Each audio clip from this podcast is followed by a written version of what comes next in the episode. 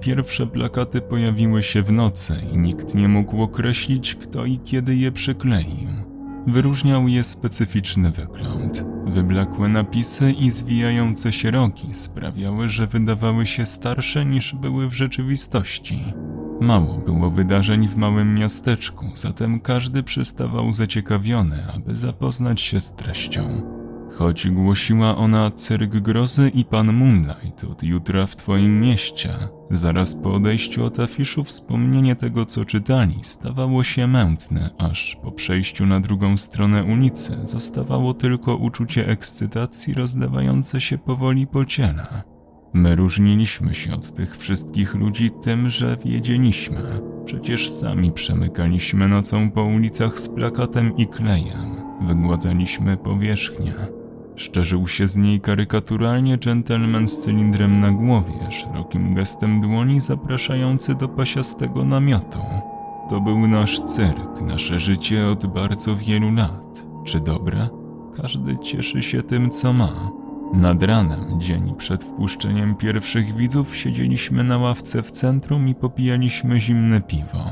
Ja i ona. W dawnych czasach byłem treserem lwów, zaś Zoja akrobatką. Zdarzały się jej jeszcze występy, lecz bardziej dla nas i dla siebie. Tymczasem moje lwy już dawno odeszły w niepamięć. Wszystko zaczęło się kilka lat wcześniej, gdy nawiedzeni ekolodzy, czy jak ich tam nazwać, stwierdzili, że trzeba odmówić cyrkom wjazdu do miast, ponieważ męczymy zwierzęta. Słowo tradycja oraz zapewnienia, że kochamy nasze zwierzęta i nie traktujemy ich jak niewolników, nie zdały egzaminu. Dziś mieliśmy już inną gwiazdę. Moonlight pojawił się znikąd, ale tego przecież można spodziewać się po maku. Tak, Maku na słowo iluzjonista reagował pogardliwym wykrzywieniem ust albo śmiał się w głos. Któregoś dnia, gdy po raz kolejny nie wpuszczono nas do miasta, a nasze wozy obrzucono jajkami, siedzieliśmy przy ognisku i wspominaliśmy dawne czasy. Zostało z nich niewiele, a nasze fundusze skurczyły się. To całkiem śmieszne, jak w ciągu pół roku można stracić wszystko. Odpadły nawet cekiny ze strojów. Gdyby nie to, że panowała głęboka noc, rozświetlana wyłącznie przez ogień, powiedziałbym, że padł na nas cień. Z perspektywy czasu mogę powiedzieć, że wyglądał niezwykle, lecz zaprosiliśmy go do nas. Ciągle patrzono na nas jak na złoczyńców i opluwano. Miłą odmianą był spokojny ton jegomościa oraz wyważone słownictwo. Nikt z nas nie zastanowił się, co ten człowiek robi na odluciu. W tym momencie po prostu był. Z ręki do ręki szła butelka taniego wina, a gdy wszyscy byliśmy równo pijani, zaczął opowiadać nam, że może zapewnić nieśmiertelność. Początkowe wybuchy śmiechu szybko przerodziły się w zasłuchanie. Mówił dużo o tym, co dręczyło nas wszystkich. Czas cyrków się skończył, a lada dzień miała przejść ustawa, dzięki której urzędnicy odbiorą nam zwierzęta, nawet konia. Nie wiedzieliśmy, co mamy ze sobą począć. Nie wierzyliśmy w obietnicę, ale kiedy odszedł z dyrektorem, wiedzieliśmy, że coś się dzieje. Nie wiemy, co stało się podczas tej rozmowy. Możemy się tylko domyślać. Do tej pory pamiętam jednak nietypową bladość i nerwowość naszego przyłożonego, gdy do nas wrócił. Z Moonlightem u boku oznajmił nam, że będziemy od tej pory współpracowali. Stał obok tego niepozornego, brzuchatego mężczyzny, od góry do dołu ubranego w czerń i drżał. Dlaczego nas to nie zdziwiło? Moonlight był dość postawny, mimo że niskiego wzrostu.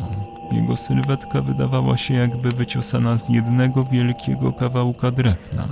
Jasna skóra, cienie pod oczami i czarny podkręcony wąs oraz oczy niby żarzące się węgle sprawiały, że wydawał się nieco niepokojącym osobnikiem. Jak wspomniałem, odziany był w czerń. Groteskowości dopełniał wyświechtany cylinder, nasunięty nieco za bardzo na czoło. Od tamtej nocy zawsze widzieliśmy go właśnie takim. Jak myślisz, czy tym razem będzie tak samo? Zapytała Zoja, rzucając kolejnego, dopalonego aż do filtra papierosa na chodnik. Nerwowo przeczesała swoje krótkie, blond włosy, po czym dodała. Przecież to nieludzkie. Ja wiem. Przerwałem jej, po czym westchnąłem. Tak nie może być wiecznie. A jednak sam wiedziałem, że tak już będzie, chyba że zdarzy się cud. Pierwsze występy napawały nas radością, ponieważ nigdy nie mieliśmy takich tłumów. Bilety sprzedawały się niemal natychmiast. Był tylko jeden szkopuł. Występowaliśmy tylko nocą. Taki był warunek Moonlighta i ze względu na umowę z dyrektorem my również powoli zaczęliśmy przerzucać się na tryb nocny. Takim sposobem, moim i Zoi zwyczajem, stało się nocne rozklejanie plakatów. Czy wiedzieliśmy, że coś jest z nimi nie tak? Na początku reagowaliśmy podobnie jak wszyscy inni ludzie, którzy je oglądali. Po prostu, kiedy wracaliśmy do naszych wozów, mieliśmy totalną pustkę w głowie, ale świadomość zbliżającego się występu powodowała u nas nieziemską ekscytację, podniecenie, wręcz ekstazę. Pierwsze miesiące byliśmy niemal oszołomieni atmosferą, którą budował wokół siebie Moonlight. Im dłużej jednak przebywaliśmy w jego otoczeniu, tym mniejszy był jego wpływ. Którejś nocy siedziałem z Zoją, pomagając jej przygotować się do występu. Poprzedzała ona wejście Moonlighta, jednak żadne z nas nie wiedziało, co działo się bezpośrednio po tym, jak wchodzi na arenę. Otóż kolejnym jego warunkiem było to, że żadne z nas nie będzie wtedy ani na widowni, ani na arenie, nawet nie będzie wyglądało zza kotary. Tego wieczoru z oczu spadły nam klapki. Słuchaj, może tym razem zerkniemy? Wypaliła nagle, gdy pomagałem jej przymocować lśniące brokatem skrzydła. Zawahałem się i spojrzałem w zwierciadło, łowiąc jej wzrok. Dopiero wtedy ujrzałem, jak bardzo jest wychudzona. Jej oczy straciły dawny blask, skóra przypominała woska, włosy. Przeniosłem wzrok na swoje odbicie i zamarłem. Nie byłem już sobą. To był jakiś strach na wróble z zapadniętymi policzkami i ustami zaciśniętymi tak, że tworzyły kreskę. Co się zmieniło? Jak to się stało? Nie wiedziałem, ona również. Oboje jednak dobrze zdawaliśmy sobie sprawę, że kiedyś było inaczej. To nie była starość. Wciąż cieszyliśmy się pełnią sił. Ze starych zdjęć patrzyły na nas zdrowe, rumiane twarze i szerokie uśmiechy. Wtedy po raz pierwszy zajrzeliśmy za kurtynę odgradzającą nas od areny. Zwykła ludzka ciekawość wyrwała nas z transu. Na arenie stał Moonlight, ale nie był już Moonlightem.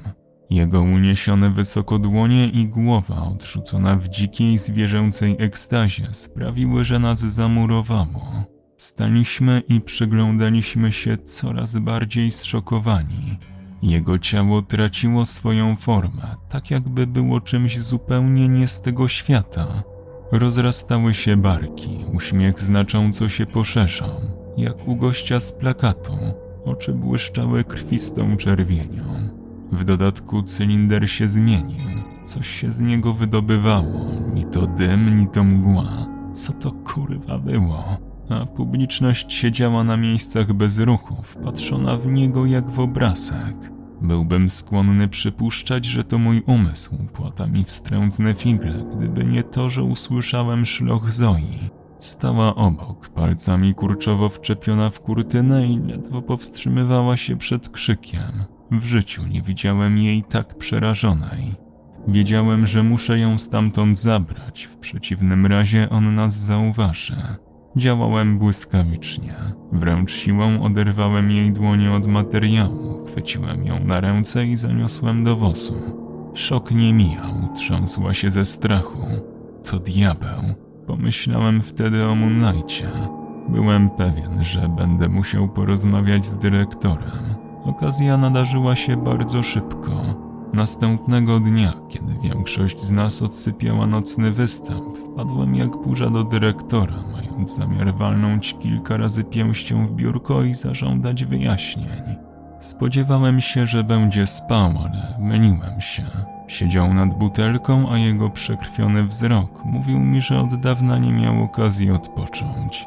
Tak jak my wszyscy, nie wyglądał jak dawna wersja siebie. Popatrzył na mnie i roześmiał się, po czym ukrył twarz w dłoniach. Wiesz, prawda? Zapytał, nadal histerycznie chichocząc. Widziałem to.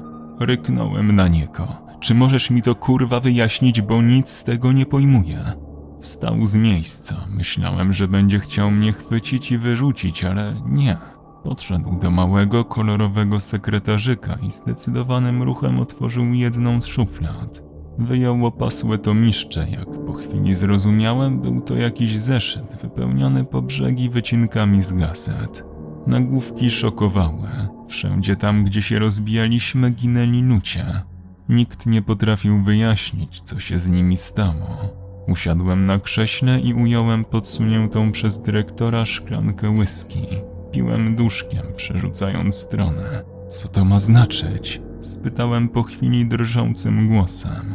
Spójrz na datę, rzekł ponuro. Spojrzałem i w tym momencie wypuściłem szklankę z dłoni, a ona z hukiem roztrzaskała się na milion malutkich kawałeczków. Nie wierzyłem w to, co widzę. Niektóre wycinki miały ponad sto lat, mimo iż zachowane były w bardzo dobrym stanie. Wyjaśnij to, krzyknąłem. Obiecał nam nieśmiertelność. Mamy więc nieśmiertelność. Ja i Zoja odchodzimy, powiedziałem zdecydowanie, zmierzając w stronę drzwi, chociaż nogi miałem jak zwate. Nie możecie, szepnął dyrektor. Nikt z nas nie może. Sprzedał nas. Ten skurwysyn nas sprzedał tej nocy, kiedy wszystko się sypało. Nie wiedziałem, kim był Moonlight, ale moim pragnieniem stało się wyrywanie całej trupy spod jego mocy. Wszyscy chodzili jak we śnie, tylko ja i Zoja oraz dyrektor znaliśmy prawdę. Sami nie byliśmy w stanie nic zrobić, chociaż od tamtej pory wielokrotnie próbowaliśmy uciec. Któregoś razu ani ja, ani ona nie wzięliśmy nic. Trzymając się za ręce, po prostu wyszliśmy z namiotu. Obojętne było nam, dokąd idziemy. Tylko my wiedzieliśmy i nie chcieliśmy już tak żyć. Wcześniejsze ucieczki zawsze kończyły się tak samo. Niezależnie od tego, gdzie zasypialiśmy, kiedy się budziliśmy, nad naszymi głowami rozpięty był pasiasty namiot. Chcieliśmy więc ze sobą skończyć. Skok z urwiska wydawał nam się idealnym rozwiązaniem. W końcu nawet diabeł nie złoży wtedy naszych ciał w całość, prawda? Cóż, tym razem również się myliliśmy. Szybowaliśmy, później nastąpił nieziemski ból, ciemność i znowu przebudzenie w tym samym miejscu. Pamiętam, że Zoja krzyczała i rozdzierała na sobie ubrania, szarpała skórę paznokciami. W życiu nie widziałem u niej takiej rozpaczy, sam po prostu płakałem jak dziecko. Nie chcieliśmy tak żyć, nie było jednak dla nas wyzwolenia. Oczywiście, że próbowaliśmy go zabić, na setki sposobów. Cyjankiem, nożem, raz nawet go przejechałem. Za każdym razem nic to nie dawało, podnosił się, raz przekręcił głowę na właściwe miejsce. Patrzył na nas z pogardą, wiedział, że wiemy. Wprost rzekł nam, że należymy do niego na wieki. Naciskaliśmy, prosiliśmy, błagaliśmy i groziliśmy. Próbowaliśmy wydusić informacje na temat tego, kim jest, by efektywniej szukać drogi ucieczki. Nie spodziewaliśmy się już dobrych rzeczy, zmian. Z tej rezygnacji w końcu zostaliśmy kochankami. Nie mając niczego, nawet nadziei, mieliśmy chociaż siebie. Dlaczego nie zauważyliśmy, że świat się zmienia? Spytałem ją, odpalając kolejnego szluga. Wzruszyła ramionami. Mało mówiliśmy, z czasem coraz mniej. Wszystko zostało już powiedziane, jednak ten ranek był inny. Może to powiew wiosny, a może ręka Boga sprawiła, że tym razem wszystko poszło do przodu. Przed nami zatrzymał się chłopiec, co do tej pory nigdy się nie zdarzyło. Nawet do sklepu wchodziliśmy, braliśmy co chcieliśmy i wychodziliśmy, jakbyśmy byli przezroczyści. Tu nie wolno śmiecić, powiedział, wskazując na puszki po piwie i stosik niedopałków. Spojrzeliśmy po sobie, nieco zszokowani. Wydukałem, że zaraz zbierzemy to wszystko, a chłopiec pokiwał głową. Mógł mieć nie więcej niż piętnaście lat, w każdym razie z naszej perspektywy wydawał się szczylem. Mimo iż zebraliśmy zaraz swoje śmieci, to nie wyglądało na to, że zamierza odejść. Stał przed nami i patrzył badawczo. Od drobny niebieskooki blondynek, niewiniątko. O co chodzi? Spytała w końcu Zoja. Was tutaj nie ma, ale jesteście. Tak jak on. Odpowiedział dzieciak, po czym dodał. Rozwiązanie macie pod nosem. Już je przecież znacie. Uśmiechnął się lekko. Nie wiedzieliśmy, co powiedzieć. Jak to mamy pod nosem? Czy coś przegapiliśmy? Próbowaliśmy dopytać, ale wyglądało na to, że nie ma ochoty więcej nam powiedzieć. Mrugnął tylko w naszą stronę i uniósł dłoń, wykonując charakterystyczny gest uchylania kapelusza. I wtedy w mojej głowie coś kliknęło i przeskoczyło na właściwe miejsce. Stereotypowo, z czym się kojarzy mag, iluzjonista, jak zwał, tak zwał. Z kapeluszem. Z królikiem, którego wyciąga z kapelusza. To ten pieprzony cylinder jak nic. Gdyby tylko Moonlight chciał go zdjąć z głowy. Niestety, nie było to takie łatwe. Uparcie nosił go cały czas. Byłbym pewny, że śpi w nim nawet. Przymocowany jakby na stałe kropelką, był zdejmowany wyłącznie, kiedy wychodził na arenę i zaczynał swój upiorny występ. Nie ukrywam, że się baliśmy. Z drugiej jednak strony wszystko było już nam obojętne. Po prostu pragnęliśmy spokoju. Nie wiedzieliśmy, co się z nami stanie, kiedy go zniszczymy. Przecież powinniśmy od lat być martwi. Śmierć jednak już dawno zdawała nam się być ukojeniem. Opracowaliśmy zatem plan i przystąpiliśmy do jego realizacji już tego samego wieczora. Pierwsza część była łatwa. Zwinąć naftę, którą stosował nasz połykacz ognia. Nikt się nie zorientował, a nawet jeśli, to nie dawali po sobie poznać. Dyrektor łypał na mnie lekko oderwanym od rzeczywistości wzrokiem, ale skinął głową, jakby godził się z tym, co ma nastąpić. To była jedna z tych nocy, kiedy Zoja nie chciała występować, więc po prostu przyczailiśmy się i czekaliśmy, aż Moonlight zdejmie cylinder. Światła zaczęły migać. Charakterystyczna dla cyrków muzyka bardzo zwolniła, stając się upiorną, a ludzie zamarli w pół gestu, bo oto na arenę wszedł on.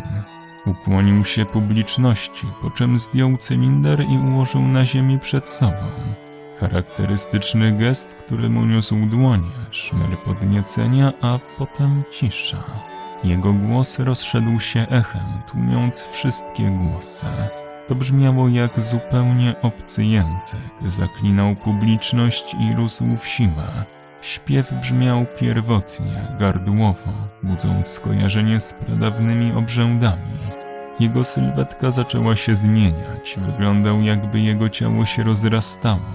Uśmiech stał się wyszczerzonym, a oczy znów zaszły czerwienią. Z cylindra zaczęły wydobywać się opary, mgła lub dym. Nie mogłem tego zidentyfikować. Nie mogliśmy jednak tak stać, chociaż czułem, że drżą mi kolana. Zoja zdecydowanym ruchem popchnęła mnie za kurtynę. Nie zauważył mnie początkowo, tkwiąc w upojeniu. Na mnie jednak nie działała już jego magia. Dobiegłem do cylindra i jednym ruchem wylałem na niego zawartość butelki. Było za późno. Moonlight ryknął i wyciągnął w moją stronę szponiastą łapę, próbując mnie pochwycić. Jego pazury mnie musnęły, zostawiając paskudną ranę na przedramieniu. Nadal drżąc i starając się uchylić przed ciosami, wyjąłem z kieszeni zapałki. Zapałki, o ironio, idiotą byłem, że nie zapalniczka. Cisza przerywana rykami stwora, moim panicznym odpal proszę oraz krzykami Zoi. Nagle chwycił mnie za gardło, poczułem jak szpony wbijają się głęboko w moje ciało, a krew wypełnia mi usta, spływa po ciele. Uniósł mnie wysoko, ja spojrzałem w oczy płonące czystą nienawiścią, niby ogniem. Wycharczałem przekleństwo, a on zaczął się śmiać. Ścisnął mocniej, a oczy zaszły mi mgłą. Teraz zajmę się tą twoją dziwką. Syknął i cisnął mną jak szmacianą lalką. Leżałem bez sił, lecz gdy usłyszałem jej wrzask, wiedziałem, że muszę z nim skończyć. Traciłem coraz więcej krwi, ale udało się. Ostatkiem sił doczołgałem się do cylindra, który zdążył już oparami objąć większą część publiczności.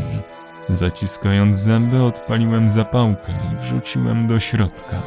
Zajął się ogniem niemal natychmiast. Jednocześnie płomienie pochłonęły moją dłoń, a ja wrzasnąłem z bólu. Od razu zawtórował mi krzyk Moonlighta. Bezskutecznie próbował ugasić cylinder. Wkrótce sam zajął się ogniem. Niewiele już widziałem. Obaj umieraliśmy. Publiczność przebudziła się z transu i podniosła dziki wrzask, jednocześnie zrywając się z miejsc, ratując się wzajemnie podczas rozpaczliwej ucieczki w stronę wyjścia. Nie było już odwrotu. Wszystko pochłaniał oczyszczający płomień. Pragnąłem już tylko ukojenia. Zobaczyłem jej twarz, nim objęła mnie ciemność. Zoja uśmiechała się przez łzy. Ogień zniknął. Wszystko zniknęło. Nie było już cyrku, Moonlighta. Nie było nic. Udało ci się. Autor opowiadania Emma Kohn. Czytam Kwadrotes. Osoby wspierające powstawanie nowych treści to Krzysztof Drozdowski, Kalusia, Syrenka Ladacznica, Brutal Drop, Jojomoto, Arkadiusz Waszkiewicz, Sebastian Król, Anna Rachuba, Michał Paszkiewicz, Gregorikos, Lucky Gusi, Jan Bartol, Roxana Dąbrowska, Mateusz Z, Reker kropka pe el, Fra Martin, Arachian, Wiktor Walczak, Bartosz Chwalisz, Anna Idziak, Jakusa, Gons oraz Rył kropka pe el. Do usłyszenia.